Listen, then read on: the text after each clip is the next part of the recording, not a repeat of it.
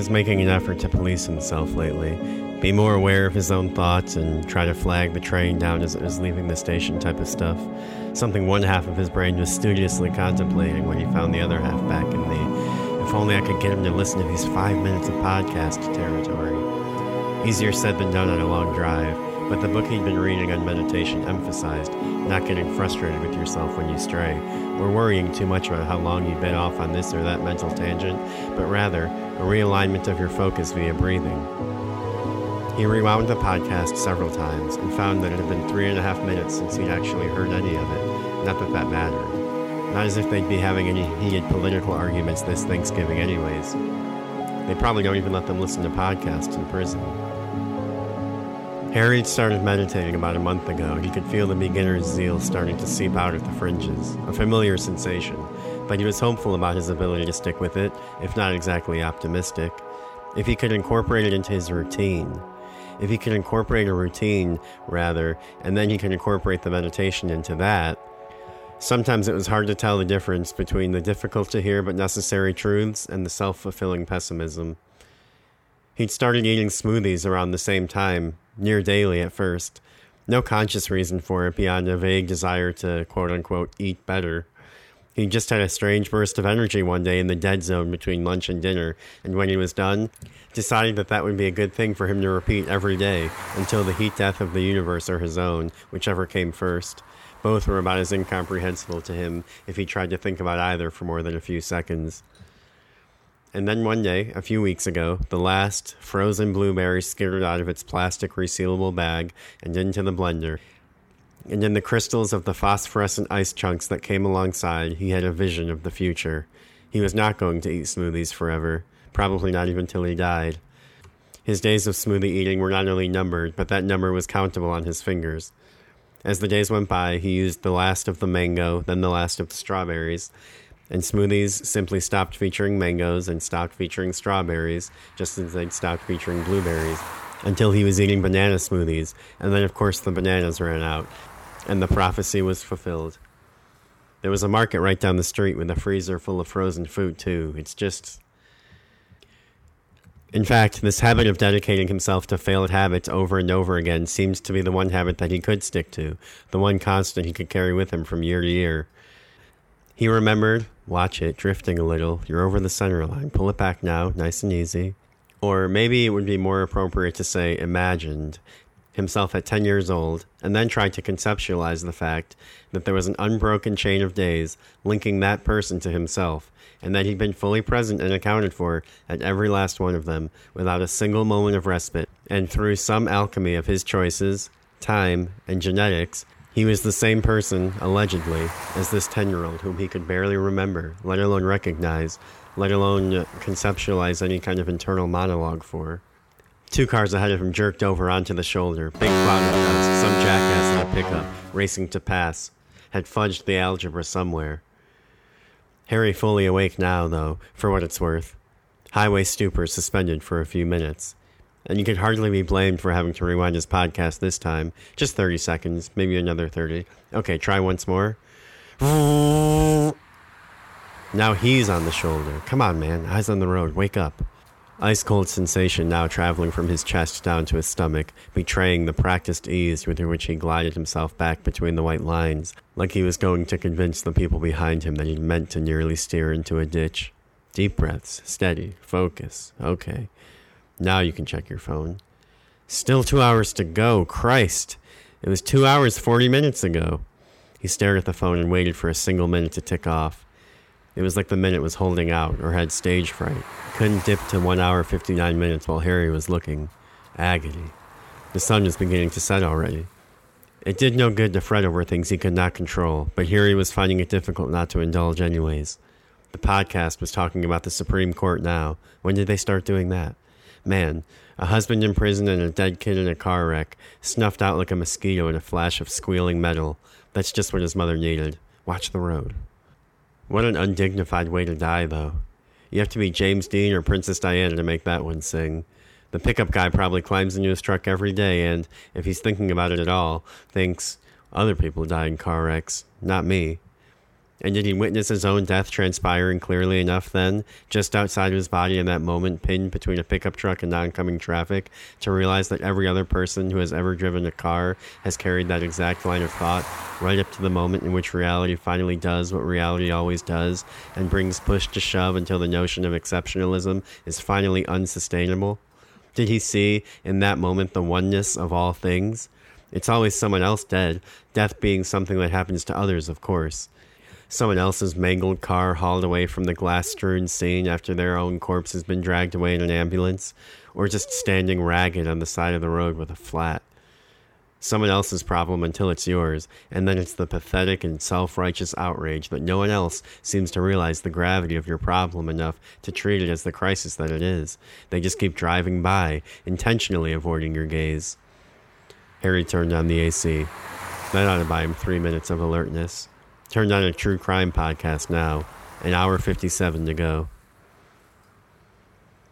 Muttering mostly intelligible threats to his poor Corolla as it rocked and jolted over the gravel road, swaying side to side so violently that he clipped his head on the driver's side window at one point.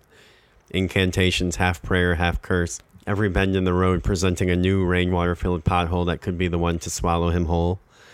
The ranger's station was closed when he arrived, his key left hanging on a hook by the door, and it took him nearly an hour to navigate the less than two miles to his cabin. By the time he arrived, it was already dark. For all he knew, he was the only one in the entire park. He hurried to start a fire in the wood stove, gathering little bits of kindling from around the property until his back ached, using his phone flashlight. It was all soaked, nothing bigger than a few twigs would catch, and then only for a few minutes at most. More muttering, more curses, prayers which bordered on begging. He kicked the log pile and then fell back onto the little twin mattress, toe throbbing. After a few minutes, he's back out to the car for a beer, which he sips laying in bed as he waits for sleep to take him, the light of his phone the only light for miles in any direction, the downloaded video's narrator droning on in monotone, long after Harry has begun to snore. You simply take your cartridges and press them down into the magazine, one after another, like so. His father had bought a few acres of land up here and bought the lumber to build a little hunting cabin, but he never found the time to build it and sold the land before Harry was born. Still, he grew up with a reputation amongst the other boys in his school for being a sort of child marksman, a notion he never dissuaded them of, despite his never having held a gun in his life. Not that his father ever kept his locked up or anything, but he carried with him a vivid memory of sitting on top of the stairs one night after bedtime, listening to his mother tell a friend on the phone about how some kid just a few blocks over had gotten a hold of a gun when his parents weren't home and shot his sister with it while they were playing, right there on the sidewalk, blew her right off her pink tassel handled tricycle. Awful, just awful. And it wasn't the craziest thing for a bunch of third graders to believe when, after all, Every day, Harry's father arrived to pick him up with a gun on his belt, which held their attention like an idol. Harry would also never tell them that it was just a taser, just as his father was never exactly forthcoming with the corrections whenever anyone referred to him as officer for the badge which he wore to assuage parents' potential fears about his belt accessorizing.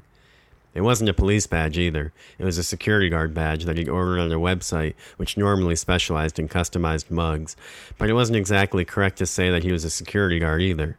His LinkedIn described him as a, quote, security specialist, which meant he was the founder and owner of a private security company. The taser on the holster had started, allegedly, as a bit of theater for client facing meetings, but as far back as Harry could remember, his father had never really had any consistent contracts, or employees for that matter. It was curious that his father had bought that land and lumber, considering he'd never before or since expressed any interest in the outdoors or hunting. Harry visited him in prison a few months ago looking for advice on hunting that he didn't really need or expect to receive. More of a thinly veiled and fruitless attempt to impress and, maybe, bond with the old man. You aren't going to make a chimp think more highly of you by doing algebra for it. First light of morning, blinking. Harry, not normally an early riser, but then he couldn't remember the last time he'd gone to bed before 9 p.m. Metal wire dangling over his bed amongst the dust motes, and bent menacingly upwards into a crooked hook, like a gnarled old finger beckoning. For the deer, right, of course. He downloaded a few videos on dressing deer, the whole process once you're sure that it's dead, but it felt premature to watch them now. He had a habit of dressing up procrastination as productivity. He spent the morning looking for a spot to set up his blind. An annoying, misty kind of rain persisted until he was ready to come in for lunch, and all the squinting gave him a low grade headache. Grabbed a case of beer from his car, started up the camp stove, then decided against it and made himself a couple peanut butter and jelly sandwiches while he contemplated leaving. No one else knew he was here. It was simply a matter of whether or not he could live with himself if he did. It was a long car ride back with very little to look at to tamp down the self loathing. The sun burned away the clouds and created a pleasant afternoon, and Harry found himself wandering the woods with a nice little buzzing in his brainstem. He found a perfect spot to set up his blind, but decided that he'd never be able to carry a deer back from this distance, and so he went back and settled into a less perfect spot nearer to his cabin, rifle resting in his lap, and waited. He waited for a long time, and then longer still, fighting a losing battle to rein his own inner monologue into some kind of Zen state. He waited so long that the forest either came to trust him or forgot he was there, and life began to fade back in. Birds singing, the chattering of squirrels racing along buoyant tree boughs overhead. He scanned the spaces between the evergreens, waiting for movement that never came. Legs stiff, sun on a terminal slide toward the horizon, Harry set the rifle back in the cabin and started walking with no particular destination in mind. After he'd been on the road for a while, he came to a trailhead marked by a wooden signpost Mount Nebo Trail, 6.8 miles. He took his headphones out and listened. No sound of cars, no distant construction. The wind gathering itself and rushing through the trees like the tide of some impending inland sea, the aching groan of a towering geriatric pine. He was thinking about Gabe Henderson. Why? He picked through the nuggets that his brain had saved about the guy he was sort of tangentially socially connected to in school. They'd taken a computer class together once. Every day, Gabe would wear his kicker's track jacket, a club soccer team whose roster had included Harry's name for nearly two weeks. Soccer was a little too European for Harry's dad, and a little too much running for Harry. The ground on the trail was soft, Harry's sneakered footsteps falling silent in the carpet of moss and dead auburn pine needles. He wasn't much of a hiker. He always went into these adventures hoping to reach some sort of communion with nature, or at least find the time to collect and sort through his thoughts, but more often found himself humming on repeat the same two verses of a song that he hadn't heard in 15 years, and counting every single step in a feedback loop of irritation. How much farther could 2.3 miles possibly be? Gabe Henderson had transferred school sophomore year after his dad went to prison for embezzling nearly a million dollars over his stint as treasurer of the Bayview Kickers Youth Soccer Club. The local newspaper reported the story a week before Christmas break, and when classes resumed in the new year, Gabe had simply vanished. He came back a year later, when his mom could no longer afford the private school, and head down muddled his way through to graduation, which his father was let out of prison for the day in order that he might attend which made Gabe's mom pretty upset, apparently, on account of he had to be escorted in handcuffs by a guard. He tried to escape twice. And the guard came with, too, when he followed his wife hangdog up the aisle and out the exit. Whenever the applause died down after some especially popular graduate walked across the stage, you could hear her screaming at him through the double doors. The trunks of the trees up here seemed, to Harry, impossibly red. Those last two semesters of high school, as endured by Gabe Henderson, at least as measured in terms of paternal shame, were probably harder than anything he himself been forced to endure over the past six months, right? Wasn't he supposed to be thinking of deep universal truths out here or something? Like, at least he wasn't in high school for it, right? Thighs simmering already, he mounted another series of primitive log reinforced steps and found himself on a gravelly overlook. For the first time since he'd set out, he could see over the tops of the trees, a vista that gave him some crude sense of where he was in all this wilderness, and exactly how alone he was, and, approximately, how late in the day it was. About four fingers, at arm's length, from horizon to sun. That gave him, what, something like a half an hour, right? But he was so close to the peak he could sense it. The wise thing, of course, would be to turn back. No flashlight, no jacket, but then the wise thing is always to turn back, isn't it? There's such a thing as calculated risk. And failing to reach the peak felt dangerous in its own right, since compounding an afternoon of failure on top of a morning of failure tended towards establishing a pattern where there needn't necessarily be one. He left his small pack, water bottle, printed slash unlaminated map, gas station lighter, against a large tree so as to lighten his load to the top. Couldn't be more than a quick jog to the peak, take in the views, and at sunset to boot. Bolster the ego, then back down, hopefully enough phone battery to light his way back to the road. But if not, the moon should be about as bright as the night before, if not full. Was it waxing or waning? Either way, if he had to walk ten minutes or so in the dark, he felt that he could bear it. To his great relief and sense of vindication, Harry felt the trail across a small stream and up one last set of switchbacks beginning to level out beneath him, easing towards the conclusion. The shrouded pines thinned and then cleared entirely, and all at once there was someone else here, too, a man with his back turned, up ahead on the path, at the peak. Sitting cross legged on top of a stone foundation, for it had once probably been a small hunter's cabin not too dissimilar to what Harry was staying in. He turned when he heard Harry approach. Polite nod, curt smile. Harry approached the overlook, keeping his distance. Wave after wave of treetop here, crashing up beneath his feet, on fire with the setting sun, washed out over the sprawling hills to the horizon, broken only once by the red blinking eye of a remote radio tower, bobbing lost and helpless in the surf. Hello, friend.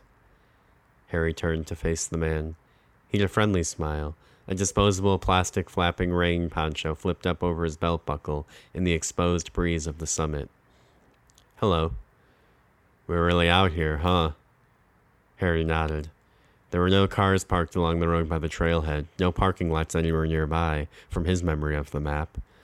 The trail was out and back, that much he knew. Only one route to the peak. No way the man could have passed him on the trail without his noticing, either.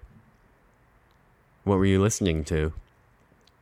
Harry's headphones still dangling off his ears. Oh, it was just this uh, true crime podcast. Harry, naturally, drifted a bit closer to the structure. Four low stone posts rising waist height above the elevated foundation. Head height for the seated man, though as Harry drew nearer to him, he could see that his legs were incredibly long, almost pointed. He smiled. That's my favorite. He took his hunting knife and pared off a slice of the fat summer sausage in his lap. What was it about? Little flecks of sausage landing in his gray speckled asymmetrical goatee. Jack the Ripper. His smile turned sour, half chewed meat bulging in his cheek. That's not true crime. Sure it is. It's true. It's a crime. Nobody likes a pedant. He stood up now, swallowing the sausage with some effort, and balanced uncertainly for a moment in the center of the structure like a monument, edges emblazoned with the last light of the day, before hopping down. True crime as a genre has a very well established connotation. If you want to go by technicalities, then the sack of Baghdad would qualify as true crime as well, no? But we both know that's not what people mean when they use the term. Harry shrugged, stiffened in place. I don't know. It's just it's it's not a genre I listen to often. I guess these guys, now pointing to his headphones, have a broader definition. Harry pulled out a smashed granola bar he'd stuffed in his pocket. The man in the whipping poncho closed the gap between them, hand outstretched. No, no. Here. Try this. You need something natural. Here, he cut off another piece of his sausage and tried handing it to Harry. Oh, just, no, no, thank you. I'm okay. Something about the way the man had said natural instead of something like not processed hadn't sat well with Harry. Still, the man looked at Harry expectantly, as if the message had not been communicated.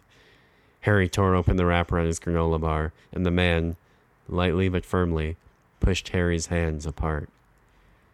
Really, I insist. It's very good and good for you, Lots of protein, and it's all natural.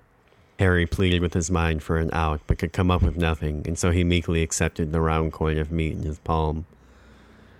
The man in his poncho watched Harry take his first bite, expressionless but fervent. Good, right? Harry nodded. Sun's moving fast. Harry nodded again, and then turned to see. Indeed it was. Shit. I should really get going. Hand to cover, mouth still half full. Wouldn't you say the appeal of true crime is in its immediacy? I mean, It doesn't have to all have taken place yesterday, but in a world that's at least recognizable to us, no? The thrill is in how close it feels, wouldn't you say? Sure, yeah. Hey, where are you staying? Harry's brain went into overdrive, compelled by a looming sense that he could not afford to fuck this one up as bad as he had with the sausage. I'm, uh, going home. Got a long drive ahead of me. The man looked at the boy a moment before replying. Ah. I've got a tent site another three and a half miles down the trail and a dead headlamp here. Had my fingers crossed you'd say you had a warm little cabin just down the road somewhere or something like that. Harry let out a brief laugh and then made a point of it to leave, right then. He had to put some distance between himself and the man in the poncho. In that moment, nothing else mattered. He ran straight past his pack and didn't look back over his shoulder for what must have been 15 minutes, and he didn't slow down until the trail started the rapid descent that meant he was almost at the road, and only then to briefly catch his breath for as long as it took for him to turn on his phone flashlight. He sat up in his little cabin twin bed sleeping bag bunched around his waist, listening for movement in the darkness, thinking about the man in the poncho and what he'd said. Had he meant anything by it? How would he have known? It could have just been a coincidence. He stared at his candlelit reflection in the night black window. It was as though he was sending a beacon out into the forest, and so he extinguished the candles, leaving only a low fire in the stove for warmth. Without enough light to read by, Harry eventually fell asleep. The sun was shining when he awoke and burned away the strange memory of the man on the mountain. With his oatmeal breakfast, he recommitted himself to bagging a deer before his rental on the cabin was up. No more shortcuts. He was determined to be prepared and spent an hour after breakfast chopping up firewood on the stump outside of his cabin. He would no longer wait for the deer to come to him. It had rained overnight, and Harry soon picked up on a set of tracks in the muddy loam. Not that he knew the first thing about tracking, but how hard could it be? He followed them for nearly an hour before losing the trail entirely. Family would probably get the news about his dad sporadically over the next year or so, friends maybe over the next five. That was how it went, being out of school, never seeing anyone unless absolutely forced to. He'd spend the rest of his life explaining why his dad was in prison. Gabe may have had it worse having to face all of his teachers and all of his friends every day at school, but Harry didn't think anyone could deny that his father's crimes were far harder to discuss in polite company deer. 60, maybe 70 yards away. Two of them, in fact. Harry crept as close as he felt he could get, about 50 yards, and then squinted down his scope. Hands trembling a bit, wind scraping at his raw knuckles. He didn't even look to see if one of them had antlers, just chambered around and aimed. Not too stiff, steady breathing now. Squeeze, don't pull, squeeze, don't pull. On the exhale now. And Rifles report, whistling across the sky. The birds scatter, and so do the deer. Is it even limping? Harry trudges over to investigate and doesn't find a drop of blood. It doesn't take him long, though, to find another set of tracks, which he follows, determined, for about a mile before once again losing the trail. Only now does he look up, lift his head from the ground, and realize how disoriented he is. Skyward, leaden graphite wall of clouds closing in with alarming speed, and an abyssal navy sky in tow. Harry puts his head down and begins plowing through the undergrowth, back the way he came, determined to will himself out of this. He picks out bits of familiar scenery as he goes, trying to quell the rising desperation. He'd been on the trail for a while. If he could just find that trail, that should get him out to the road. Once again, he'd left his headlamp behind, because apparently the only habits he couldn't break were all the dipshit ones. Soon he was pathfinding in the rain. Night encroached stealthily under the cover of the storm, and soon, though he'd eventually found the trail, Harry found himself walking in the rain and the dark and struggling to keep on it. Finally, finally, he saw the dark silhouette of his cabin up ahead. He looked in the window as his shaking hands attempted to unlock the door, the glow of a few hot coals in the belly of the stove. Still, he'd been gone all day. He was grateful enough to start a new fire in his current condition, but as he entered, he couldn't shake the feeling that unmistakable. He scanned the dark corners of his cabin. As Harry's eyes adjusted to the gloom, he found that he was, indeed, alone. He locked the door, stoked the fire. He could barely bring his fingers to bend, staring into the flames. At least he got a shot off today, right? I mean, it wasn't much. It wasn't nothing. He'd have to be a prodigy to expect to pull off a clean headshot at that distance. First time shooting a gun outside of a range. Another Buddhist tenet. It is important not to have unrealistic expectations. Something just above the sound of the rain patter on the windows. High pitched, sort of wavering as if it were carried on the wind. Not quite a whistling, but. Harry cupped his hands to the glass and peered hard into the night. No good. So he straps on his headlamp and ventures out into it, out where the sound is clearer, where he can almost make out the sound of someone playing a flute, just at the edge of hearing. The beam of his lamp soon finds someone out there amongst the trees, amongst the murk and downpour. A park ranger, as tall and narrow as a sapling, standing with his back turned. Caught in the light, he turns to face Harry. He smiles, eye twitching under the assault of the rain. Steady drip of water from the wilting brim of his hat, frozen in the cold LED light. The man from the mountain. Harry turns, runs, straight through the door, locked and latched behind him. The outside world is further obscured by the moisture on the glass, and at first Harry thinks the man has dissolved into the forest. A polite knock sets Harry's heart to pounding. The man waves. Very friendly. The door is locked. The screen door is latched. The windows, to his knowledge, don't open. Hey, it's me. Remember? Hello. I thought you said you were going home. Figure of speech. Could you let me in? It's really coming down out here. Sorry, I should really get to bed. Long hike tomorrow. The man cupped his own hands over the window now to get a better look inside, his breath fogging the center pane beneath his darting eyes. Were you chopping wood earlier? I thought I heard you. Harry did not answer. Just noticed that you left your axe out here, is all. I'm worried it'll get rusty. Heart sinking. Hope that the guy is a naive idiot, or maybe disturbed but harmless, fading. But the cabin door is more of a formality than a viable defense against a determined axe, so Harry lets the ranger inside, hoping to keep things non-violent long enough to find an out. The man finds his way towards the center of the cabin, leaving a small stream on the floor in his wake, bubbling and bursting amber with reflected firelight. His mud soaked boots, and they appeared to be women's riding boots, as if he'd pieced together his outfit with whatever available amalgamations, clunked like dead weight on the dirt packed wood floor. He stood in front of the stove for a long time, gazing into the fire, and then raised and dropped his shoulders with a loud, theatrical sigh. it really makes you feel how small we are being out here, especially when a storm like this rolls in. How vulnerable, how at the mercy of nature. And yet, somehow, it's nature that's endangered by us. Queer, isn't it? Very. It's really something up there on the mountain, huh? Yeah, great view. Harry eyes his gun, maybe a lunge and a half away, leaning up against the far wall, in the shadows behind the stove. But it's in the case. That's another beat to unzip it if he doesn't fumble with the zipper at all. Then to chamber around? Is it even loaded? How long would it take the man to make one swing of an axe? What does it feel like to have the back of your head split open along your brainstem like a pumpkin in that half a moment before all feeling flashes out? You're way out here in a place that hasn't changed, more or less, for hundreds of years, thousands even. Sort of makes your mind wander, doesn't it?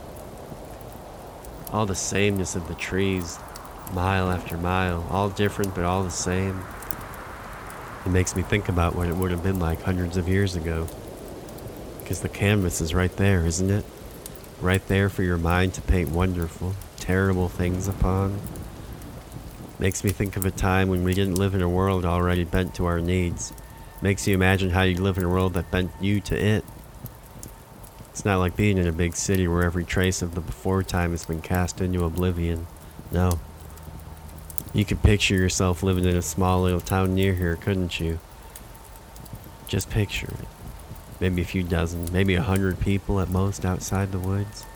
in their little houses just at the base of our little mountain, little plumes of smoke rising from the dusky chimneys. Harry quickly took stock of what he'd be leaving if he made a run for it, assuming he could get in his car and go without the man landing a blow on him. Mostly some food, old clothes, a sleeping bag. Different anxieties, different fears. Totally different way of relating to the world. And yet, they were still basically us, you know? Somewhere, I think, somewhere deep in us, we can still understand understand that fear, what it was like. I mean, certain people, sure, you see them at the general store, what have you. I'm sure it was easy enough to dismiss them as crackpots, ignore them. But you heard the whispers. You grew up hearing the stories. A night like tonight, late fall, short, harsh days, trees stripped to their skeletons by the bitter wind, whining and whimpering all night through the cracks in your primitive window. Night like tonight, well, frankly, it'd be hard not to wonder, you know. You wake up in your bed, chilled, in some lonely, lonely hour of the night, when surely you are the only one left awake for miles and miles around. You look outside and up there, on the peak of the mountain. How miserably cold it must be up there. You can see a light. A bonfire. Not big, but big enough to be visible down here. Down in the town where things are normal. And when the wind blows just right, you can hear it too.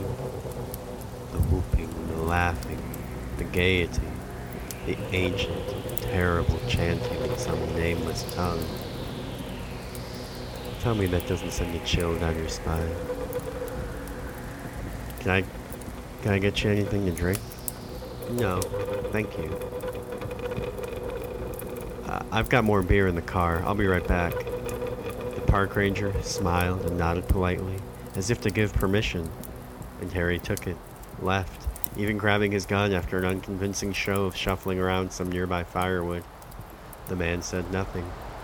Harry waited to look back until he was at his car. There was nobody following him. The cabin was still, white smoke pouring out of the smokestack.